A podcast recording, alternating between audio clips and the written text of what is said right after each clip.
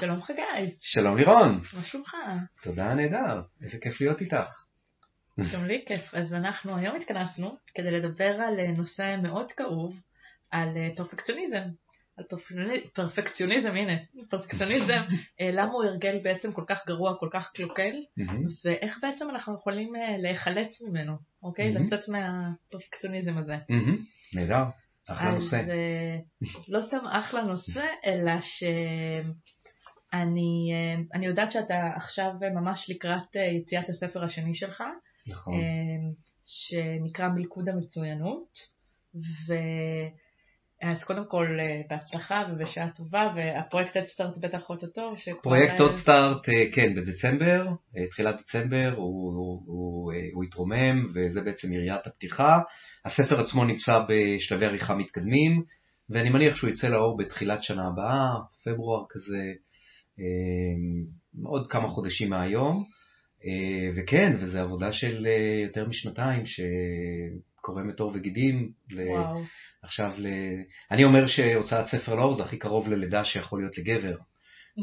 ותסלחי לי עד שילדת תאומים על ההשוואה, אבל זה, זה, כן. אז דצמבר טוב, ממש אותו, מה עוד ארבעה ימים מתחיל ההדסטארט כבר? אני עוד לא סגרתי את התאריך סופית, אבל כן, סדר גודל של, בוא נגיד בין שבוע לעשרה ימים. אוקיי, okay, אז אם אנחנו באמת מסתכלים על הספר שיש לו כותרת אה, אה, מלכוד המצוינות, איך זה מתקשר בעצם לכל הנושא הזה של פרפקציוניזם? אוקיי, okay, אולי מילה על מלכוד המצוינות. אחד הדברים שאני גיליתי זה ש... אה, ראיתי את זה אצל, אצל עשרות אחוזים מהלקוחות שלי, שיש mm-hmm. איזושהי תבנית קבועה mm-hmm. שחוזרת על עצמה במערכת ההפעלה שלהם, אוטומטית, שלילית, שמחבלת ביכולת שלהם אה, להצליח, היא מחבלת בביטחון העצמי, בערך העצמי, בדימוי העצמי ובאהבה העצמית שלהם. אה, אני לא אכנס כרגע לכל השרשרת הזאת, בספר אני מתאר את כל השרשרת ונותן גם כלים איך לצאת ממנה, וזו שרשרת שהיא סגורה, זאת אומרת בסוג של לופ כזה, שמעצים את עצמו. אה, וכמובן שהאתגר זה לנתק את, ה, את הלופ הזה. אחד מהמרכיבים הראשונים מהגורמים הראשונים של, של המלכוד הזה, של המעגל הזה, שפוגע mm-hmm. בביטחון העצמי, כן. זה פרפקציוניזם. Mm-hmm. שזה משהו שמאפיין באמת הרבה, הרבה אנשים, אה, אה, כי הוא נובע הרבה מהחינוך שקיבלנו. ו, ולכן, כשאנחנו נדבר היום על פרפקציוניזם, זה אחד מהדברים שיושבים בבסיס מלכוד המצוינות, בספר אני כמובן מרחיב עליו ונותן גם כלים איך לצאת ממנו. וזה הדבר העיקרי, היחידי, או יש לא, לא, לא, יש שם אה, משהו כמו 15 מרכיבים. אה, וואו. לא, אני מגזים אולי, 10-12 מרכיבים. לספר יש 21 פרקים, בפרקים הראשונים אני מתאר את המרכיבים של המלכוד ואיך הוא עובד וכולי וכולי, ובחצי השני שלו, תמונת ראי של החצי הראשון, אני נותן כלים איך להתמודד וואי, עם מדהים. זה ואיך לפתור את זה. וזה, סתם, אם תוכל לתאר בכמה מילים את הנוספים לפרפקציוניזם, איזה דברים הם? כן, יש שם ריצוי, יש שם קושי בניהול זמן ובניהול אנרגיות ובדחיינות. ועוד כמה דברים, אני לא אכנס לזה עכשיו, אבל אני, אני הולך לעשות פרקים נפרדים על כל, על כל נושא כזה, על כל מרכיב במלכוד, אני ממש הולך לעשות פרק, פרק נפרד. ו... אז איך, איך בעצם אתה מגדיר פרפקציוניזם? אוקיי, okay, אז אולי נתחיל דווקא לא מהגדרה שלי, mm-hmm. מהגדרה של, שאני משתמש בו הרבה, אבן שושן. אבן שושן אומר שפרפקציוניזם זה השאיפה לשלמות, הנטייה לעשות כל דבר באופן המושלם ביותר. Mm-hmm. זה מה שהוא אומר, וזו הגדרה נהדרת. לי יש okay. כן. שתי הגדרות שונות. שמביעות את אותו דבר, אבל הן מאירות באלף פנים שונים של פרפקציוניזם. אמ, אני מגדיר פרפקציוניזם, הגדרה אחת, זה הניסיון לתקן או לשפר דברים שאף אחד אחר חוץ ממני אינו רואה, או שלאף אחד אחר חוץ ממני זה לא חשוב. אוקיי. Okay. אני מבינה, אני חייב שזה יהיה ככה. למה? למה זה חשוב? אף אחד לא רואה את זה, זה לא חשוב. אבל איך אנחנו יודעים? כי לנו זה נראה ש... שכולם רואים. אוקיי, okay, אז אה, זו שאלה מאוד טובה, והתשובה היא, אה, תשאל אם זה חשוב גם לאחרים או רק לך. אוקיי? אוקיי, זו הגדרה אחת. הגדרה שנייה שהיא קצת יותר מורכבת, ואת בתור אה, כלכלנית תביני טוב למה אני מתכוון. פרפקציוניזם משקף פעולות שמניבות תועלת שולית נמוכה יותר מהתועלת שאפשר להפיק מאותה השקעת זמן וכסף בפעולות אחרות. אוקיי, אני אסביר את זה. כן. אמ, תראו, העולם שלנו מורכב. בעולם שלנו אה, יש תמיד פחות מדי זמן בשביל להגשים את כל הדברים שאנחנו רוצים. וכשאנחנו באים אה, לבצע דברים מסוימים, אנחנו צריכים לשאול את עצמנו, מה יצא לי, או בשפה הכלכלית, מה תהיה התועלת השולית מהשעה הקרובה שאני הולך להשקיע עכשיו בליצור תוכן עם לירון, למשל. כן. מה התועלת ש, שתצא לי? ואני צריך לקחת את התועלת הזאת ולהעריך אותה אל מול אותה שעה שאני אשקיע בדברים אחרים. מהמם. אוקיי? למשל, אם אני את אותה שעה אשקיע בזוגיות שלי, מהמם. מה יצא לי מזה? אוקיי? ומה יותר חשוב לי בנקודת זמן הזאת? ויכול להיות שהכל כן. חשוב. אצל Mhm. פרפקציוניסטים הלוא הכל חשוב. הם לא יודעים לתעדף דברים. אז אה, הרעיון הוא לקחת את הזמן שאנחנו משקיעים על כל דבר, ולהסתכל על מה יוצא מזה, על התועלת שאנחנו מפיקים מזה, מהמם. ולהשוות את זה לדברים אחרים. וכאשר אני פרפקציוניסט, אני משקיע זמן וכסף בדברים שהתועלת מהם היא נמוכה מאשר אילו, אילו הייתי משקיע את אותו זמן בפ- בפעולות אחרות.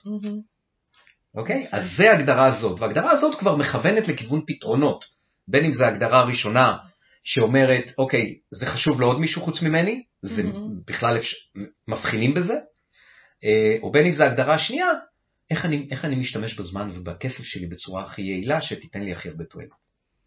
נכון, למרות שיש דברים שהנה, כשאני רואה איך אני מצלמת סרטון וידאו למשל, ואני נראית לעצמי, אם אני אצפה בו, אני אראה לעצמי נורא ואיום, ואני ארגיש שכולם, אני ארגיש שכולם רואים את זה וכולם שמים לב לזה, ואז אני אצלם שוב ושוב ושוב.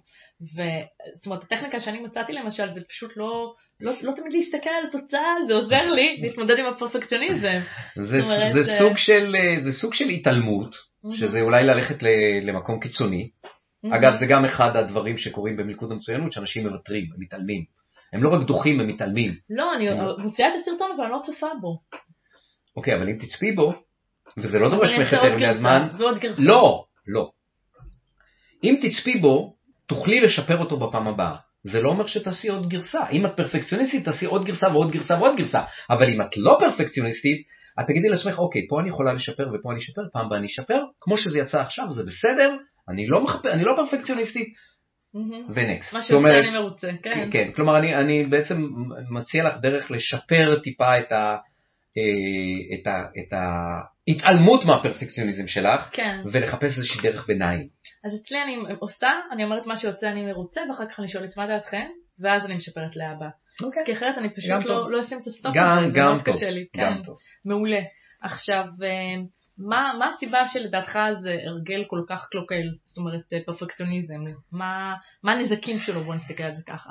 אוקיי, אז אה, קודם כל, אנחנו רוצים להיות יעילים בעולם, יעילים, Mhm. אפקטיביים.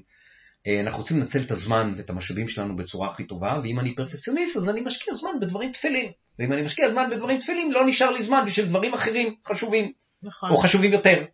אז לכן אה, זה אה, אה, הרגל קלוקל, וזה בעצם מבטא תעדוף לא נכון. אנחנו לא מספיק כבני אדם שוקלים אה, איך לתעדף את הפוקוס שלנו, את העשייה שלנו, את, ה, אה, אה, את הדברים שחשובים לנו. ומי שרוצה להימנע מפרפקציוניזם, מהמם. אז הוא כל הזמן מתעדף, הוא כל הזמן שואל מה עדיף, אוקיי? וכשיש משהו שהוא מצריך יותר מדי זמן, הוא אומר לא, סליחה. אתן לך דוגמה נורא פשוטה, אנחנו החלטנו שאנחנו מצלמים סרטונים. ואנחנו לא עורכים את הסרטונים האלו אחר כך. נכון. אוקיי, עכשיו, אם היינו פרפקציוניסטים, היינו לא חייבים לערוך, ופה חגי התבלבלת, ופה לירון אה, התחלת להגיד פרפקציוניסט זה, זה יצא לך משהו כן, מהזה. ואנחנו את הצד הפחות טוב שלי, ועוד וצ- כל מיני. וכל מיני דברים כאלו, אבל לא, כן. המטרה העיקרית שלנו פה היא ליצור תוכן, אנחנו רוצים ליצור תוכן טוב, אנחנו רוצים ללמד משהו, ואם אנחנו נתחיל לערוך סרטונים, אנחנו נוכל לייצר הרבה הרבה פחות תוכן, אולי הסרטונים יהיו ערוכים יותר טובים, אה, יותר טוב, כן. אבל בסך הכל אה, אנחנו משיגים בסרטונים האלו את העיקר, ו, ו, אה, ולכן זו בעיניי החלטה מאוד נכונה, החלטה לא פרפקציוניסטית.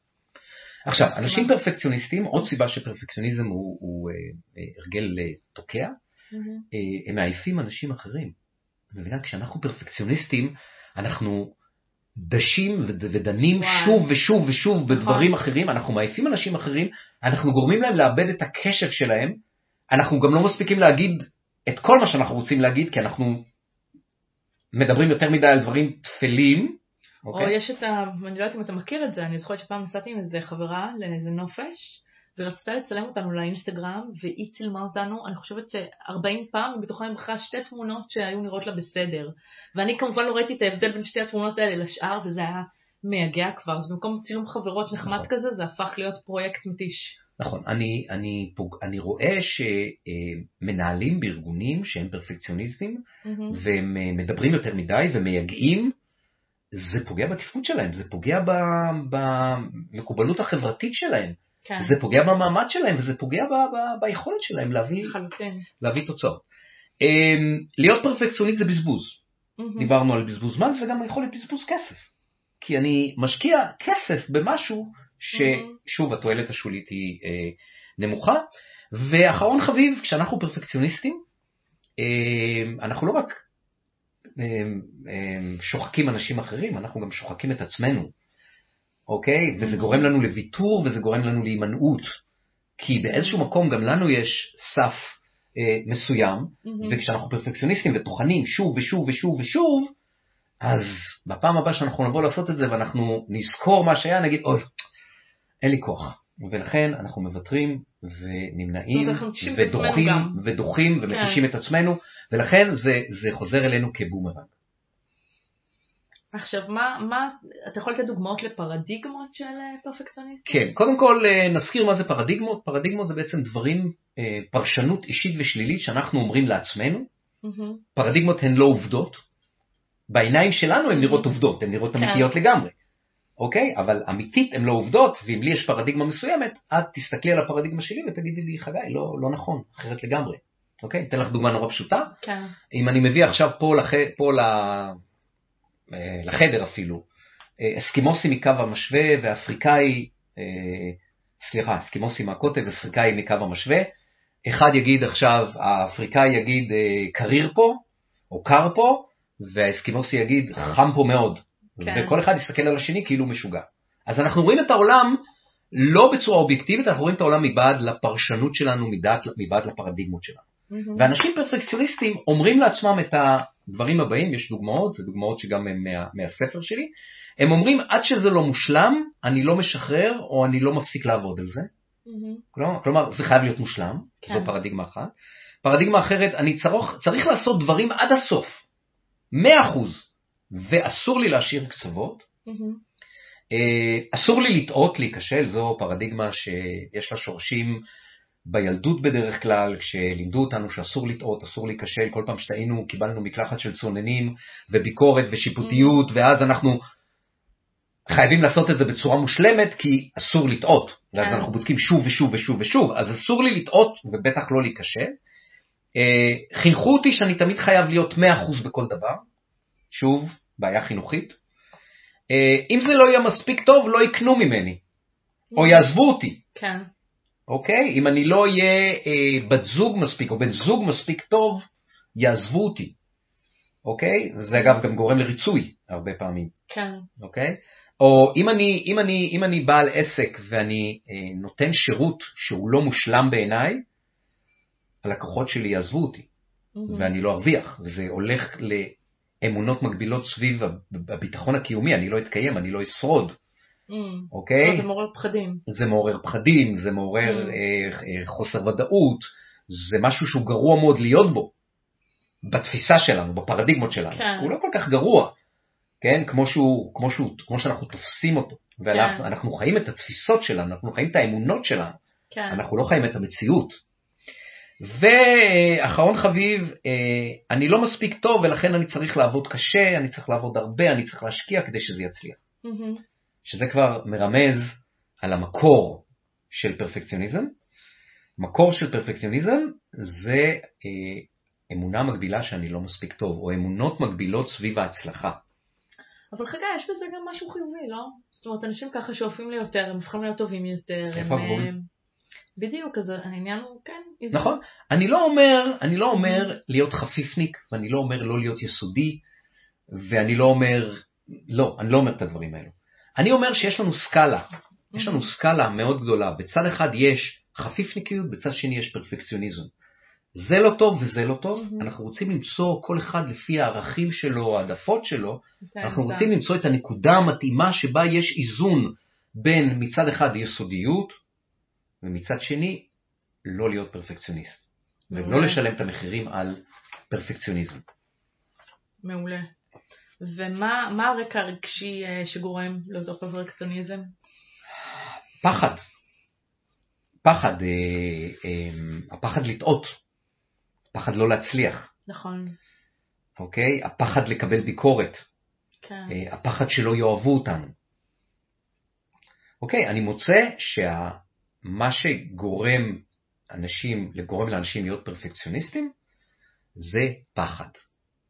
כן, יש אנשים שקשה להם להגיד, לא יודע. לא רק שקשה להם להגיד. זה מיד מיד מוריד, מוריד מהערך של עצמם, בעיני עצמם. בעיני עצמם. כן, הם מאמינים שגם, שגם, שגם בעיני אחרים. כן, אוקיי? זה מגיע למקומות שאסור לטעות. וזה אבסורד. כי אנחנו יודעים שאי אפשר להצליח בלי לטעות. יש את הקלישאה שאומרת שמי שלא אה, מעז לא מנסה. מי שלא מנסה לא טועה, מהמם. ומי שלא טועה לא מצליח. וזה לא קלישאה, זה אמיתי לגמרי. אנחנו יודעים שאנשים שהצליחו, מהמם. לפעמים זה נראה מבחוץ כאילו זה קרה בן לילה, כן, אבל זה לוקח חמש שנים להיות מצליח בן לילה. או נכון. לפעמים עשר שנים. ואנחנו לא רואים את כל הטעויות בדרך, ואנשים שמצליחים הם אנשים שלא מוותרים, הם מתמידים, הם מוכנים לטעות, הם מוכנים לשלם את המחיר על טעויות, שאגב הרבה פעמים המחיר הוא הרבה יותר זול מאשר, כן, מאשר אנחנו תופסים את זה, זה נשמע כאילו אם נטעה וואו איזה מחיר נשלם, לא. וזה נורמלי לטעות, ו, אה, והיכולת אה, להתמודד עם טעויות. ולתקן טעויות. כן, לקחת אוקיי, אחריות כי- עליהם גם. לקחת אחריות כן. ו- ולתקן אותם. כי מי שלא טועה, הוא, הוא, לא, הוא לא לומד איך לדייק את עצמו יותר במה שהוא עושה. נכון. ולכן הטעות הכי גדולה שאפשר לעשות זה לא ללמוד מטעות שנעשתה. כלומר, טעינו, אוקיי, בוא נעזוב רגע למה ואיך ומי לא בסדר ו- ו- וכולי, בוא נלמד מה עשינו, בוא נלמד מה, במה שגינו, ובוא נקבל החלטה קדימה לתקן את זה. כן, אני חושבת שיש גם את המימד הזה, שזה מה, זה אחד מהעיוותים החשיבתיים של אה, ברנס, אם אתה מכיר, שאומר, אם נכשלתי, אני כישלון.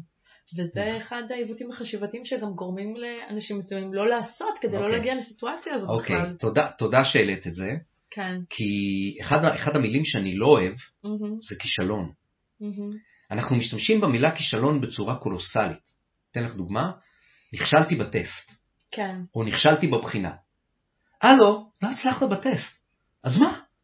אז יהיה לך עוד פעם ועוד פעם ועוד פעם. נכון. לפעמים זה כמו אימא שלי, שבע, שבע טסטים, עד ש, שבעה טסטים עד, ש, עד שהצליחה, אוקיי? או, או, או לא הצלחת בבחינה, אוקיי, אל תגיד נכשלתי, כי המילה, למילים מחוללות, וכשאני אומר נכשלתי, וואו, איזה מטען מגיע עם זה. יש אוקיי? את הניסוי, אתה מכיר, אה, של, אה, איך זה נקרא, של אה, Fixed Mindset ו-Growth יש מחקר מאוד מעניין, באמת אני אזכר באיך קוראים לה, שמדברת על Fixed Mindset או Growth Mindset, ואחד הדברים שעשו לתלמידים בבתי ספר, במקום לכתוב להם נכשל, כתבו להם Not yet. עכשיו, Mm. אה, זאת אומרת, זה לא סוף פסוק, זה לא נגמר. ברור. אתה יכול, אתה יכול תמיד ברור. לשפר, לעשות ברור. עוד בחינה, ברור, ו- ושהתוצאה תהיה שונה. ברור. ו-not yet עדיין לא, זה, זה, זה, זה חזק בטירוף, זה במקום נכשל... אה, נכון, זה גם הגישה האימונית ה- של, של, של, של לא להתמקד במה שלא עובד. ו, ולכן אה, לא להשתמש במילה כישלון, לא הצלחתי, או טעיתי, אוקיי? Mhm. ומכאן אני תמיד יכול לשפר ואני יכול, אני יכול. פסוק. כשאני אומר כישלון, אז, אז Game over, כן? זה בדיוק, זה מוביל אותי לוויתור, כן. זה, זה מוביל אותי להימנעות ולוויתור. אז אמ, לא להשתמש במילה כישלון, להשתמש במילה טעות, ולטעות זה לגיטימי לטעות. את יודעת שיש חברות שמוציאות במכוון מוצרים לא גמורים לשוק. כי אחרת האסטרטגיה העסקית שלהם תניב להם הפסדים. דוגמה הכי בולטת, מייקרוסופט. אוקיי, מייקרוסופט, בגלל שהיא מתעסקת במערכות הפעלה ובדברים שיש להם אלפי, אולי אולי עשרות או מאות אלפי אפליקציות, כן. היא לא יכולה במעבדה לבדוק, לבדוק את, ה, את כל האפליקציות. אוקיי? כן. מה שהיא עושה, היא מוציאה את זה לשוק. ויש לה מערכת ניטור מאוד מאוד טובה של לזהות באגים, מהמם. ו- וזהו, ועכשיו יש באגים, והיא היא מקבלת מידע עליהם והיא מתקנת אותם. ובעצם השוק זה ה beta site הכי, הכי גדול והכי אפקטיבי כן. שיש במקום במעבדה. וזה גורם להם להוציא מוצרים מהר יחסית לשוק, מהמם. ו-time is money, כן, כסף. נכון, מה אוקיי, שדיברנו אז- מקודם, המחירים של, אה, כן, אז, פרפקציוניזם. אז זה. בהחלט, זה בהחלט יכול להיות חלק מאסטרטגיה עסקית, לוותר על פרפקציוניזם, להיות מוכן לטעות, וזה לא סוף העולם. לחלוטין. אני יכולה לספר לך שאני בעבר, אה, אחד הדברים שהייתי עושה, שמתי לב שזה עוזר לי להתמודד עם פרפקציוניזם, אה, מדי פעם הוזמנתי לכנסים כאלה אה, באילת, שקיבלתי עליהם לפני ילדים, כן, מהמם. שיכולתי להרשות לעצמי לנסוע יותר, שקיבלתי עליהם תשלום לא מי יודע מה, אבל ידעתי שזה מבחינתי אה, אה, המקום, אה, שדה הניסוי שלי. הייתי, קודם כל הדדליין, הייתי נותנת תיאור של הרצאה שלא קיימת עדיין, מ- מספרת על ההרצאה, הכל מגיע היום, הכל חייב להיות מוכן, ושם אני עושה טסט. שם אני בעצם בודקת מה יותר עבד, מה פחות, איפה הרגשתי שזה יותר זורם מהמם. ההרצאה, איפה פחות, וזה היה נהדר מבחינתי הכנסים האלה מהסיבה מהמם. הזאת. מהמם. זאת אומרת, זה, זה גם פתר לי את עניין הפרפקציוניזם של כל הזמן לשפר, הנה יש דדליין, נגמר, אוקיי. וגם זה השדה ניסוי, באמת, את. מעידה על עצמך כפרפקציוניסט? אה, אני חושבת שיש אלמנט מסוים מהמם. כזה, אבל אה, כן. איך את מתמודדת עם זה? מה, מה, מה עם הכלים שלך להתמודד עם פרפקציוניזם? אז קודם כל לייצר לעצמי דדליינס מראש. מהמם, מהמם, זאת אומרת, אוקיי. אני באופן, מהמם. אה, אני מראש, יש לי הרצאה חדשה, זה התאריך, נקודה. ואני כבר יודעת גם שאם יהיה לי מהמם. את כל הזמן שבעולם, אה, אז אני, אתה אתה בטח מכיר, יש, יש את סינדרום הסטודנט, יש את... יש כל... אה, כשנותנים לך זמן מסוים, זה הזמן שבו אתה תעשה, יהיה לך פרק זמן ארוך יותר, אתה תשתמש בכולו. כן. ו- ו- וזה מה, ש... זה מה שאני עושה, אני מקצרת לעצמי את הזמן, הנה מהמם. דדליין, מחר הרצאה, מחר סדנה, עד אז הכל אבל חייב תשבי כל. הלילה בשביל לעמוד בדדליין. אני אשב כל הלילה אם צריך, היום כבר אה, בתור אימא, אז ה- ה- רוב התכנים שלי הם, אה, הם אה, העמקתי בתכנים קיימים, אבל עדיין יש מדי פעם קצת פחות דברים חדשים, כי לשמחתי. הפכתי הורה כשהעסק היה מבוסס יותר, אבל, אבל כן, אני מייצרת לעצמי את הדדליינס האלה, ויש דברים אחרים, כמו למשל עם סרטונים, שאני באמת אה, אומרת לעצמי מה שיוצא אני מרוצה, אוקיי. לא, לא סוף העולם, מעולה. מקסימום זה יהיה גרוע מאוד, אני תמיד יכולה לגנוז את זה, מהמם. וכמובן אה, להשתפר מהמם. הלאה. מעולה. תודה חגי. אז, שיראו את אה, העיניים היפות שלך. תודה רבה. אז זהו, אז בגדול זה ה... אלה, אלה הטריקים, אני חושבת, בגדול אוקיי, שלי. טריקים מעולים. וכל הזמן לשים סביבי, גם אני חושבת שהאנשים שסביבי הם אנשים, אה, אני חושבת שזה מה שמשותף לאנשים שקרובים אליי, שזה. אנשים שיגידו לי את האמת בפרצוף. גם אם היא לא תנעם לי. ואני חושבת שברגע שיצרתי סביבה כזאת, זה סביבה אידיאלית לאנשים פרפקציוניסטים כמוני. זאת אומרת. זה מאפשר לי כל הזמן להשתפר. ולא לנוח על השמרים, כן. לקבל משוב. כל הזמן, לא לחיות. בסרט, כמו שאומרים. כן. מעולה. אז, אה, אז תגיד, אה, בעצם, אה, מה אתה חושב שיושב עמוק יותר בנפש האדם שגורם לאותו פרפקציוניזם? אוקיי, הזכרתי את זה קודם, אני ארחיב טיפה. אה, אני חושב שהמקור, זה בעצם המקור לכל מלכוד המצוינות, שפרפקציוניזם הוא אחד המרכיבים הראשונים שלו, זה אה, אמונות מגבילות סביב ההצלחה. שזה אומר אני לא מספיק טוב, אני לא אצליח, אה, כל מיני דברים כאלו. שהאמונות המגבילות האלו מגיעות מהילדות לרוב. הן מגיעות ממקום שכילדים שלא מבינים עדיין איך העולם מתנהל ומסתכלים על ההורים כאלוהים, כשההורים שלנו ביקרו אותנו ואמרו לנו לפעמים בצורה מאוד מפורשת, אתה, זה לא מספיק טוב, אתה לא, אתה לא עושה את זה טוב, אתה לא כן. עושה את זה נכון, אה, כאשר המוח הלא מודע שלנו פתוח ובעצם אה, אנחנו גם, זה גם מעורב ב, ב, לפעמים בטראומה רגשית או ברגשות שליליים, וגם הדברים נכנסים ישר לתוך המוח הלא מודע שלנו בתור ילדים עד גיל 6-7. אה, ביקורת לא בונה מההורים, מהמם. כמובן אף הורה לא עשה שום דבר בכוונה, אבל כולנו היינו הורים, כולנו עשינו את הטעויות, נכנסת ומתקבעת כאמונה מגבילה. ויש אומרים של-80% מהאוכלוסייה יש אמונות מגבילות סביב ההצלחה. אוקיי? אני בספר מצטט כמה מקורות, מהמם. ואני מגיע לזה שזה פלוס מינוס 50%. אבל זה המון. תחשבי שאמונה מגבילה, שאני לא טוב מספיק, שהיא לא אמת, זה, כן. זה אמונה מגבילה, היא לא אמיתית, כן? מנהלת אותי בצורה לא מודעת, כל החיים שלי, אני מאמין לה כאילו שהיא אמת, מהמם. היא יוצרת לי פרפקציוניזם, היא יוצרת לי ריצוי, היא יוצרת לי קושי בניהול זמן, היא יוצרת לי דחיינות, היא יוצרת לי הימנעות, מהמם. ועוד הרבה מאוד דברים אחרים, שיפוטיות עצמית, כן? כן. ו- והכל, הכל בגלל ה- ה- ה- המנוע השלילי הזה, האמונה המקבילה הזאת, כן. שיושבת שם עמוק למטה. ואני חושב שהאתגר הגדול של כולנו, אם אנחנו רוצים למצות את הפוטנציאל שלנו, ולהצליח להתמודד עם דברים, גם להתגבר על הפחדים.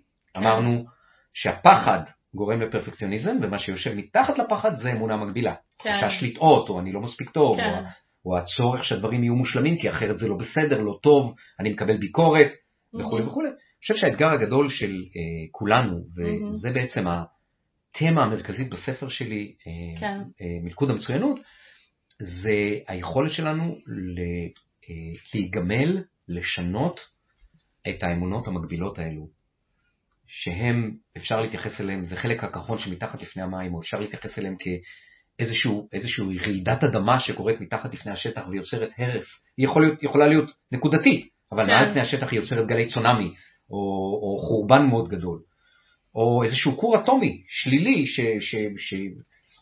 שמתפוצץ. ואני חושב שאם אני, אני מסתכל על דבר אחד, שאם כל האנשים ישימו את הדגש עליהם, האנשים, המאמנים, אה, ישימו את הדגש עליהם, זה לבאר את האמונות המקבילות, לפוגג את זאת האמונות אומרת, זה המקבילות. שאני לא מספיק טוב.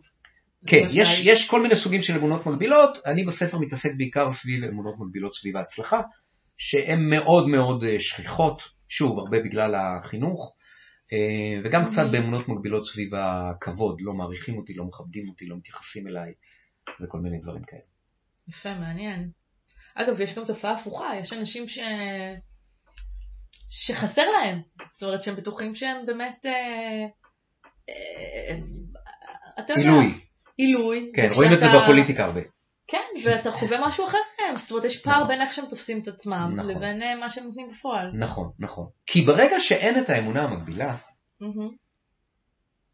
הביטחון העצמי שלנו משתחרר.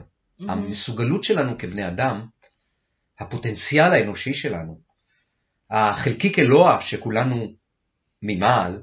החלק האלוהי שבנו, הכל יכול, המתמודד, המסוגל, החיובי, האופטימי, המאמין וכולי וכולי, משתחרר. כי האמונות המקבילות מחשקות את הביטחון העצמי. כן, אז אם יש לי ביטחון, אם אין לי אמונות מקבילות ויש לי ביטחון עצמי מאוד מאוד רב, יכול להיות שאני לא הכי מוכשר, ורואים את זה מבחוץ, כן. נגיד אפשר לראות פוליטיקאים כאלו, אבל אני מאוד מצליח. נכון. אני מאוד מצליח, כי, כי בסופו של דבר, מה שיוצר את ההצלחה זה הביטחון העצמי. אני, אני מרחיב את זה זה בספר. לא מה שאתה, זה מה שאתה חושב שאתה. נכון, נכון. אמ, ו, ואני בספר מרחיב את זה, אני קורא להם ארבעת הגדולים. מהמם.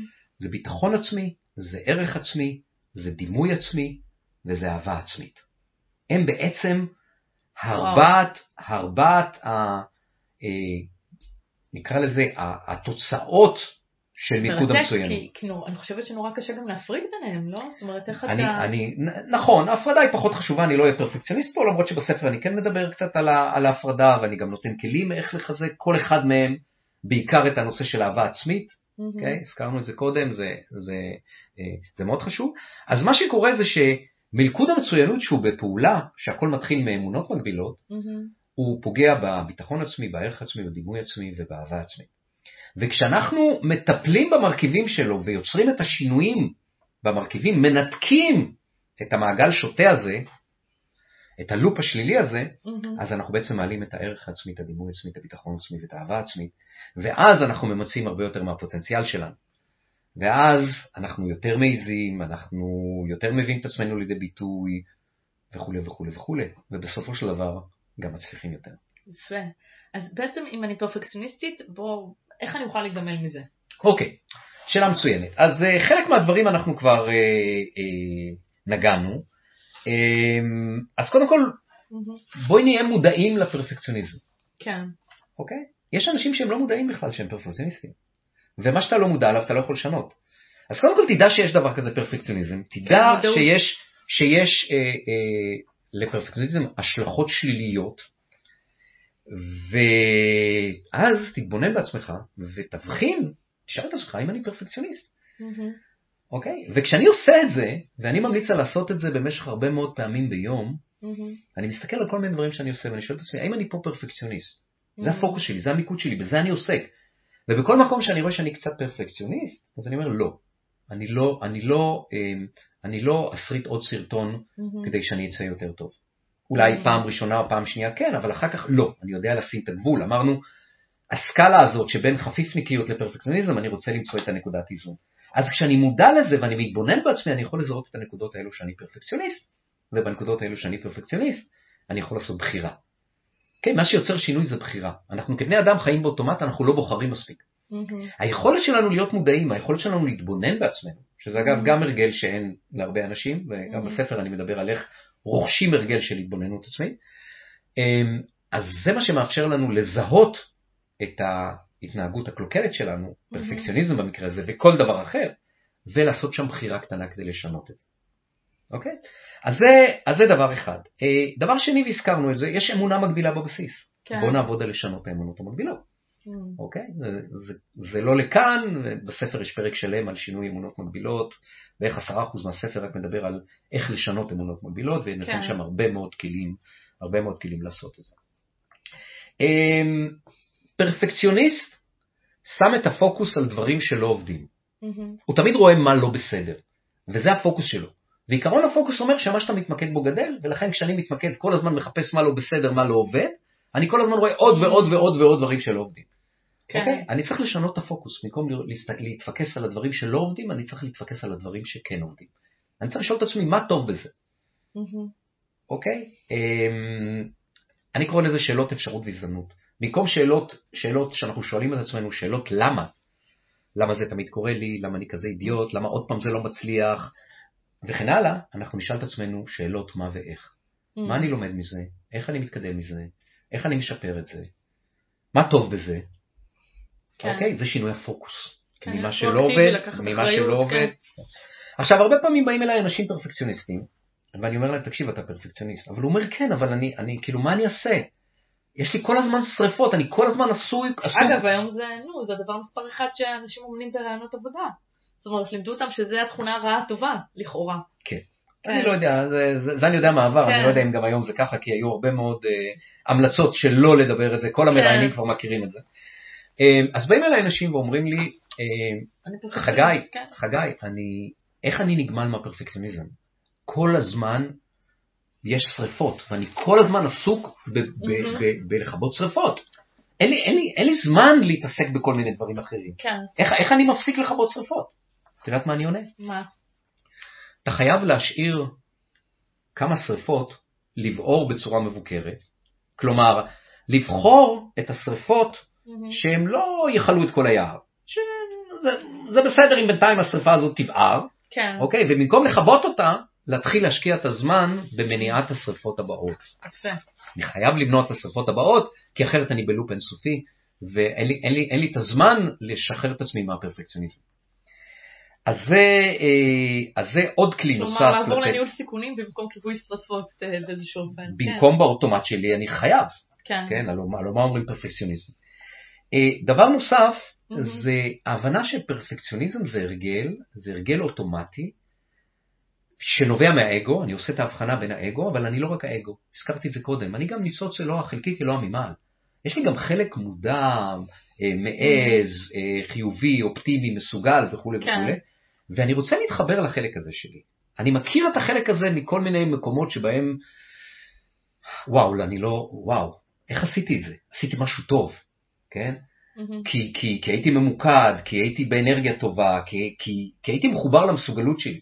כן, אז פרפקציוניסט, ההמלצה לפרפקציוניסט זה להתחבר יותר ויותר לחלק המסוגל שלו, לחלק המתמודד שלו. אני קורא לזה האני הגבוה. וממנו לבחור את הפעולות שמקדמות אותי, יפה. אוקיי? כאשר יש פה עוד משהו שחלקנו הגדול אה, לימדו אותנו להיות קורבנות. להיות Mhm. מה ש- מה שאנחנו קוראים בשפה המקצועית מיקוד שליטה חיצוני. כן, אני לא הגורם למה שקוראים לי בח... ש... שקורה לי בחיים. יש מלא נסיבות בחיים שלי והנסיבות האלו משפיעות אליי. כן. את יודעת, זה הבוס, זה המדינה, זה הכלכלה, זה הקורונה, זה, Mhm. זה אשתי, זה בעלי, זה, זה... וכן כן. הלאה וכן הלאה. והדרך לצאת מפרפקציוניזם ובעצם מכל הרגל קלוקל, זה להיכנס למיקוד שליטה פנימי. לקחת אחריות. כן. אולי, אולי, אולי, אני לא יכול למנוע את הנסיבות האלו שפוגעות בי, אבל תמיד אני יכול לבחור איך להתמודד איתן, כן. אוקיי? והמודעות הזאת, היכולת להתמודד עם הדברים ש, אה, שמפריעים לי, גם אם, גם אם אני לא יכול למנוע אותם, מהמם. תמיד פותחת לי פתח להתמודד, ובדרך כלל כשאנחנו מתמודדים, כשאנחנו שואלים את עצמנו את השאלות הנכונות, אנחנו גם מקבלים תשובות. אתן לך דוגמה נורא פשוטה, בסדר? מהמם. לירון, אל תעני לי עכשיו. מה הצבע של הז'קט שלך? אל תעני לי בבקשה. אוקיי. אוקיי? אל תעני לי בבקשה. מה הצבע של הסוודר שלי? אוקיי? מהמם. לא ענית לי, תודה שלא ענית לא. לי, אבל שמת לב בטח שהמוח שלך ענה לך. נכון. אוקיי? המוח שלנו הוא מכשיר מתוחכם מאוד. כשאנחנו שואלים אותו שאלות, הוא תמיד מחפש תשובות. אנחנו צריכים לדעת לשאול אותו את השאלות הנכונות. אוקיי? לשאול שאלות, איך ומה, הזכרתי קודם, כן. אוקיי? מה אני לומד מזה, איך אני יוצא מזה, מה נכון לי עכשיו. מהמם. כשאנחנו נשאל כן. אותו את השאלות האלו, הוא גם ייתן לנו תשובות, יפה. אוקיי? אז זה, ה, זה העניין הזה. דיברנו על ההבדל בין טעות לכישלון, לא כל טעות היא כישלון, בואו לא נדבר בכישלונות, בואו נדבר בטעויות. אה, וגם טעות היא לגיטימית, כן? נכון. דיברנו על זה. אפילו קריטית בדרך כלל. אמ, הצלחה, כן. ולהחליף את הפרדיגמה, קודם הזכרתי פרדיגמות. של פר, פרפקציוניסטים, אה, פרפקציוניסטים. יש גם פרדיגמות הפוכות, שהן מאיינות את הפרפקציוניזם. אוקיי? אני לא אכנס לזה אוקיי. כרגע, אבל בספר אני נותן דוגמאות של לשנות פרדיגמות, ויש גם דרך לשנות את הפרדיגמות. אני חוזר עליהן הרבה פעמים. תן לנו אחת, נגיד, אחת? שמעיינות את ה... כן. אמ, אם, אם נלך נגיד אה, פרדיגמה שאומרת אה, אם זה לא מספיק טוב לא יקנו ממני, נגיד כן. אם אני בעל עסק ואני פרפקציוניסט, מהמם. אז אני אה, מזכיר לעצמי שיש הרבה סיבות למה יקנו ממני, מהמם. ואני אוהב את מה שאני עושה, ואני טוב במה שאני עושה, ו... וזה לא חייב להיות מושלם כדי שיקנו ממני. אוקיי? מהמם. אמ, למשל, אחד הדברים החשובים לבעל עסק זה להביא את החזון שלו, להביא את הייעוד שלו, להביא את ה- מה שנותן לו משמעות, לעשות דברים מכל הלב, לעשות דברים מאהבה, להיות שירותי, כן. אוקיי? כל הדברים האלו זה פוקוס שלא חייב להיות, אני לא חייב להיות פרפקציוניסט, אני אביא את הלב, אני אביא את הנשמה, אני אעשה את זה טוב, מהמם. אוקיי? אבל יקנו ממני גם אם זה לא יהיה מושלם. אוקיי? Mhm. אז זה דברים שאנחנו רוצים לאמן את עצמנו, לחזור עליהם שוב ושוב ושוב, כן. ובדרך הזאת אנחנו אה, נעיין את הפרדיגמה התוקעת ונכניס שם, נשתול שם פרדיגמה, שזה במוח הלא מודע, זה ב, ב, ב, במחשב העל שמנהל אותנו, נשתול שם פרדיגמה טובה, שהיא עכשיו תשליך על כל מה שאנחנו אומרים ועושים. מעולה. זאת אומרת, אינפורמציות חיוביות, דברים מן הסוג הזה, נכון, שבסוף... אה, נכון, נכון.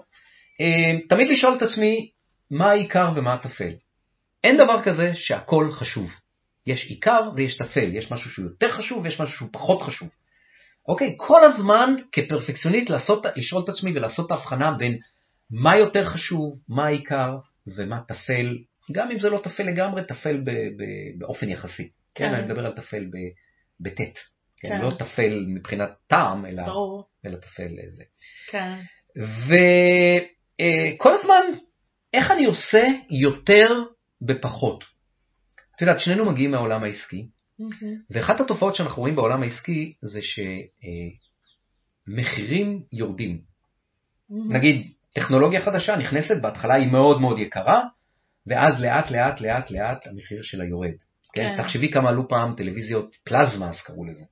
אוקיי? היה לי כן. חבר שקנה כזאת לפני 20 פלוס שנה ב-20 אלף שקל. אוקיי? אז מה שקורה בעולם העסקי, והיפנים אלופים בזה, כל הזמן שיפור מתמיד. כל הזמן חשיבה איך אני עושה יותר בפחות. כן, וטכנולוגיות הישנות אה, מוזלות, כמובן. נכון, נכון, אבל אפילו אם אני שומר על אותה טכנולוגיה, כן? איך אני עושה את אותו דבר. בפחות זמן, בפחות כסף. אוקיי? ו- וזו חשיבה עסקית, ואנחנו יודעים שהעסקים, החשיבה הזאת בעסקים עוזרת לעסקים להצליח. כן. זה גם מה שיוביל כל אחד מאיתנו להצלחה.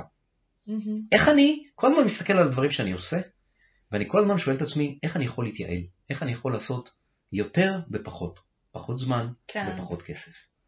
שחלק מזה זה ההתנסות והמיומנות שאני צובר, כל מה שאני מהמם. מיומן בו, אז אני עושה בפחות, וזה העיקרון של השיפור המתמיד, כן. שהוא חלק מתורות, מתורת האילוצים, אה, זה חלק ממה שהיפנים, אה, האסטרטגיה שלהם הייתה אחרי מלחמת העולם השנייה, מהמם. שגרמה לכלכלה לכלכלה שלהם בכלל ולאלקטרוניקה שלהם בכלל לצמוח. המחשבה על התייעלות תמידית זה משהו שכל פרפקציוניסט צריך כל הזמן לשאול את עצמו, איך אני עושה יותר בפחות. אגב, אני גם מאמינה, ועל זה אני מדברת גם כשאני מדברת על התייעלות, אני מאמינה ש, שכאב, תסכול וחוסר אונים הם זרז מדהים להתייעלות. ואני יכולה לספר מניסיוני שככה הגיעו הרעיונות הגדולים שלי להתייעלות, אם זה היה במקומות שעבדתי בהם כשכירה, או כל דבר אחר, שדווקא התסכול מייצר איזשהו... אה, נכון, נכון, רק צריך להישמר מדבר אחד. מהמם. לא לתת לתסכול הזה להפוך לייאוש ולדיכאון ברור. ולכל מיני דברים שבסך הכל, אלא, כן, אלא זה בסדר לתת, כאילו להיות אה, אה, מתוסכלים, לתת לתסכול הזה ביטוי, בדיוק. אוקיי? אבל גם במקביל, אה, ה- ה- זה אה. המיקוד שליטה פנימי, איך אני יכולה להיות אקטיבית נכון, ביחס לאותו תסכול. זאת אומרת, נכון. לא להיות במקום המתקרבן, אלא להיות במקום ה... נכון. שלוקח את זה והופך את זה נכון. לבונבוניירה. ל- נכון. יש, יש זה- ביטוי יפה של אה, מייקל, מייקל בקוויץ' שאמר. הכאב דוחף אותך עד שהחזון שלך מושך אותך. אנחנו יודעים שאנשים עושים שינויים כי כואב להם, כן, והכאב, התסכול, כן, מניע אותם לפעולה, וזה מאוד מאוד חשוב. מצד שני, מהמם. התסכול, הכאב, לא מספיק כדי להביא אותנו לאן שאנחנו רוצים להביא, הוא, הוא, הוא, הוא מספיק אותנו, כדי להוציא כן. אותנו מאזור הנוחות, אבל אז אנחנו צריכים להתחבר לחזון, אנחנו צריכים כן. להתחבר למשהו חיובי, שיתחיל למשוך אותנו ולתת לנו את המוטיבציה ואת ההתמדה ואת הנחישות מהמם. של להתקדם בדרך, להשתפר ולהגיע לאן עכשיו חגי. מעניין אותי החיבור האישי שלך לנושא הזה.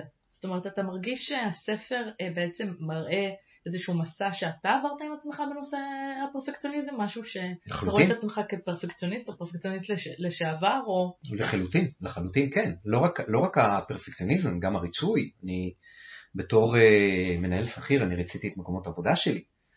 אוקיי? אמ, אשתי אה, תמיד הייתה אומרת לי שאני נוקשה. מהמם. צורך בוודאות, צורך בשליטה, אוקיי? שזה גם אחד אה, המרכיבים במלכוד המצוינות. מהמם. אמ, ו- ומלכוד המצוינות זה אני. זה אני, פעם. היום לא, תודה לאל. ואחד הדברים שכשאני גיליתי אותו ב- ב- כבר ב-2015, כתוצאה מתצפיות על אנשים, זה התחלתי לשאול את עצמי. והמשכתי, כי התחלתי כבר קודם, לשפר את עצמי ולזהות את המרכיבים האלו אצלי, מהמם. ולשנות את עצמי. ווואו, את יודעת, אני קורא לזה מלכוד המצוינות, והאסוציאציה זה מלכודת. כן. ואני אני מתייחס לזה כמו, כמו שלשלות פלדה על רגליי או אבן ריחיים לצווארי, זה משהו שהוא הוא תוקע ביטחון שם. עצמי, דימוי עצמי, כן, ואתה, והייתי מאוד חרוץ. מהמם. זאת אומרת, ניסיתי באמצעות doing, doing, doing, doing, doing, בלי לטפל במקור, ל, אה, להצליח, וחלקית חלקית זה עבד.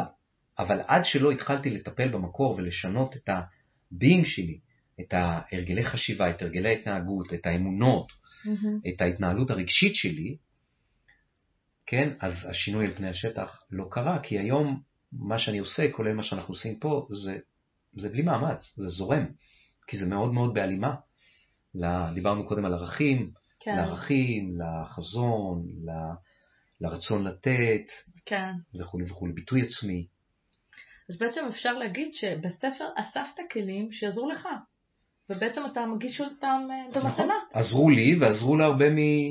מהלקוחות שלי, ואני גם מביא שם המון המון סיפורי מקרה אמיתיים מהחיים, בין אם שלי או בין אם של הלקוחות שלי. יש שם אפילו איזה קטע בספר, שבו אני לוקח מקרה שלי. ואני מסתכל עליו היום, מצד אחד חגי של פעם, מצד שני חגי המאמן, ואני עושה דיאלוג בין עצמנו, אוי, גדול. של מה המאמן אומר כן. לחגי של פעם, ואיך הוא מייעץ לו ומסייע לו לנתץ את המרכיבים האלו של המלכוד ולהשתחרר מזה. יפה, מקסים. אז בעצם, אה, לסיום, אם אתה יכול לספר בכמה מילים על, על, על מלכוד המצוינות ומה הבשורה שהספר מביא? אוקיי, אז אני תיארתי כבר, ואני לא אחזור, אמ, אני חושב שהספר מחדש בעולם שנאמר בו הכל, ואני מאוד מאוד מצד אחד גאה להגיד את זה, מצד שני אני רוצה להיות זהיר, כי אני לא המצאתי כלום. הכל כבר נאמר ונכתב, אלפי שנה. של היסטוריה והרבה חכמים של האנושות שפיתחו כל מיני דברים, בין אם זה במקורות שלנו הקבלה או הבודהיזם או המון המון דברים אחרים. אבל מה שאני כן עשיתי זה, אני לקחת, לקחתי דברים קיימים. ואני הבניתי אותם בצורה שא' אה, היא מאוד הגיונית, היא מאוד. פרקטית, היא מאוד אה, יישומית, mm-hmm. וכל הספר בעצם הוא, הוא פתרון לדברים ידועים בשימוש של כלים ידועים, אבל בהבניה ובסדר ובתוכן אמ, אה, שהופך את זה למשהו mm-hmm. שבעצם כל אחד שלכוד במלכוד המצוינות יוכל להשתחרר ממנו. יוכל ליישם ו... ולהשתחרר. נכון, כן. נכון. אה, כן, צריך להיות אוטודידקט, אבל אפשר באמצעות הספר או באמצעות אה, אימונים שאני עושה, כמובן. אני חושב שמשהו באזור 30 40% מהאוכלוסייה, מהאנשים. לוקים במלכוד המצוינות. כך שהספר הזה הוא לא מדבר אל יחידי סגולה. אמרנו 50% פרפקציוניסטים? Uh, כן, 50% פרפקציוניסטים, אבל אם אני מסתכל ככה על כל המשמעויות של מלכוד המצוינות, אז uh, משהו כמו 30-40 כמובן יש כאלו שזה יותר קשה, מקרים mm-hmm. יותר קשים, מקרים יותר... אה, נראה לי אתה אופטימי, פחות קשים, כן, נראה לי פחות קשים, יותר, לא? ו- וכן, ומדובר במיליונים בארץ ומיליארדים בעולם. אוקיי? ו- וזה המקום שאני מאוד גאה בו, להביא משהו שיכול לעזור להמון המון המון המון אנשים, שזה בהלימה לחזון שלי. מעולה. וזה גם כלים שאתה יודע שיעזרו לך ולמתאמנים שלך. נכון, זה כלים, זה כלים אמיתיים. הספר הוא פרקטי, זה לא תיאוריה. כן, כן. זה לא, יש תיאוריה כמובן, יש ידע, אבל חצי מהספר לפחות עוסק בכלים ואיך ליישם, מה לעשות. מדהים. ואיך אפשר, אפשר לרכוש את הדבר המדהים הזה? אוקיי, okay, אז הספר הזה, אה, אגב, הוא יהיה משהו כמו 400 עמודים. אה, אני התחלתי לעבוד עליו באוגוסט 20. אתה ממש ל... כל ההיבטים של פרפקציוניזם, היית פרפקציוניסט בכתיבת הספר. אני, כן? אני, היה חשוב לי להוציא ספר אה, מקיף.